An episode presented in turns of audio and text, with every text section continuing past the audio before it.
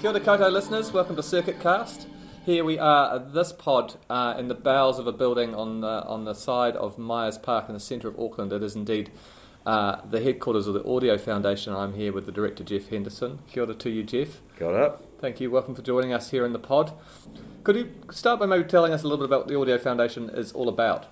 The Audio Foundation has been around for about 11 or 12 years now, and it was started by Zoe Drayton, who recognised a need in New Zealand to represent and to support the sort of experimental underground of music and, and, and uh, sound art. There were scenes in all of the cities and artists more or less working in isolation or, or within a small network of um, like minded people. And so the Audio Foundation was set up firstly to link those communities Right. and then build a, uh, a structure that could really port and, and document and promote and just further the, the situation for a lot of the musicians and the artists who are only sort of marginally represented or, or recognised. So there's a performance room where we do regular live performances and um, video and film screenings and workshops. We have two main spaces which are used for exhibitions, and the exhibitions are about uh, work that relates to sound. Have the needs with the Audio Foundation, have they changed much since it started? Fundamentally, it's still the same kind of idea. I mean, the there's still a, a real need for more places to for people to perform and to exhibit work. I think in terms of the sound art um, and ex- exhibitions, there's still a sort of a, a real lack of that happening on Yeah. any significant basis on in the gallery circuit, and there's no no representation in the mainstream arts festivals or institutions. So you're kind of in this, still in this strange world between the, the, the, the kind of performing arts and, and the visual arts. And Yeah, for sure. There's people who are in the gallery circuit and the art world, and there's um, there's an affinity with the people who are also at the edges or are making adventurous work in those, uh, say, the theatre scene and the dance scene. That all sort of ties into this place because it's it's probably has a you know very open policy in terms of and supportive of of the experimental scene. Someone like Stephen Bain and Nisha Madhan, they're theatre practitioners, but they've been making a lot of work that say performance works using headphones. Uh, so there's a Yeah. real sound quality to it, and that kind of work doesn't doesn't easily fit into labels of either sound art or theatre. So Let's talk about your gallery program as well, because there is a crossover a lot there in terms of across the visual arts. I've seen here recently the Tony Green show there. He was my art history professor at university of text-based works.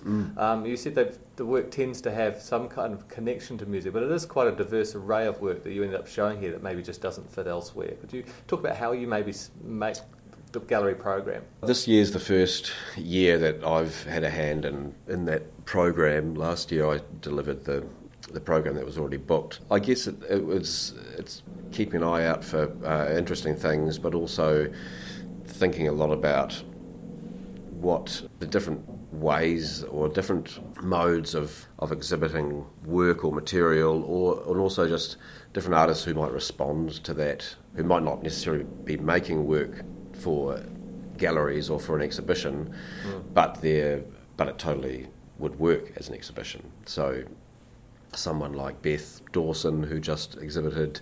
She had a compilation of all of a lot of her music videos that she'd made, and those are really experimental film works. And also, she makes posters and zines, and all of the all of her sort of visual art output is all related to the her music output. So th- rather than going this, everything has to be a sound work or contain sound. It's also the the different aspects of producing music or producing sound. So that means that it's pretty open in terms of who who exhibits and uh, and what kind of work we can show. But as far as models go, I think there's a number of different models, and I think that's models of, are actually the one of the main one of the main things that sort of do need to change with the way that the arts and is funded. And what would you like to see happen?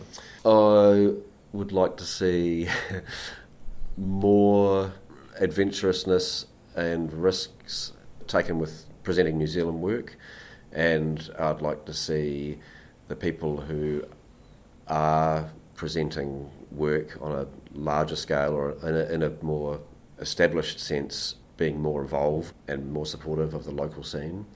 Right. Firstly, by actually going and seeing things Mm-hmm. and uh, being a part of the community, which I don't think really happens now. I think Right. uh, only does to a degree. And different approaches to budgets, making more things free or very cheap Mm-hmm.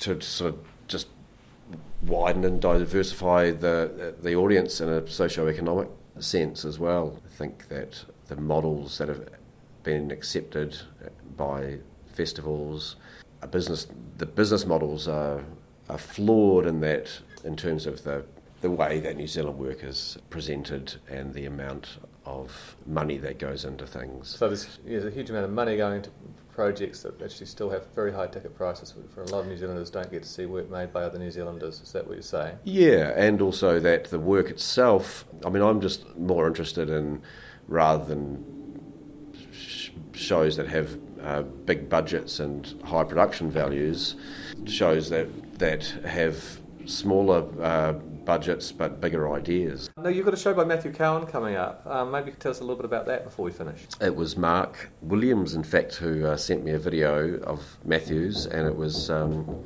this one was uh, I think it was called Nutty Putty, and it was a tradition, a European tradition of a, a time of year where there's a group of men who sort of dress grotesquely and go door knocking around the village and sing crude and lewd songs and demand to be fed and demand beer and basically crass and insulting. And there's a number of these sort of traditions uh, around the world and time of year, and in some places, I heard of there's one in I think Wales where they bury a horse's head uh, for six months and then dig it up and wear that as a mask and then go knocking on people's doors. This film by Matthew is a film of these men, the nutty putty, knocking on doors and um, singing their songs. A lot of his work, uh, the films that I've seen, are they're people in the folk tradition like Morris dancers, and there's these traditions of participants who have these suits on that are maybe covered in bells. And so, in terms of a sound element, they're all really, while not necessarily being music or sound art, these sort of folk traditions uh, uh, illustrate how, how noise has been such a powerful part of um, sort of the folk, world, well, just you know, traditions for, for centuries. Yeah.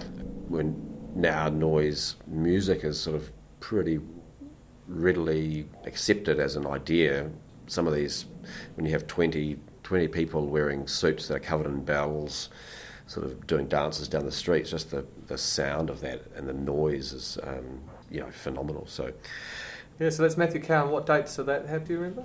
he opens on uh, the f- Thursday, the 4th of June. Great. Oh, and that runs for the month of June. Yeah. And there'll be, I think, four films playing with the European uh, folk traditions, and um, they're lots of fun. And uh, I think he's also going to exhibit one of the suits, uh, a- Oh, cool. a bell suit. Ah, that sounds fantastic. Mm. Oh, that's that's that's really great. Hey, well, thank you for joining us here on Circuit Cast here at the Audio Foundation, Jeff Henderson, and uh, thank you for the soundtrack upstairs. It's sort of an interesting little sound work going on during the interview. Thanks to our listeners. We've been listening to Circuit Cast uh, here with the support of Creative New Zealand and with uh, the music of Te Lau Te Long.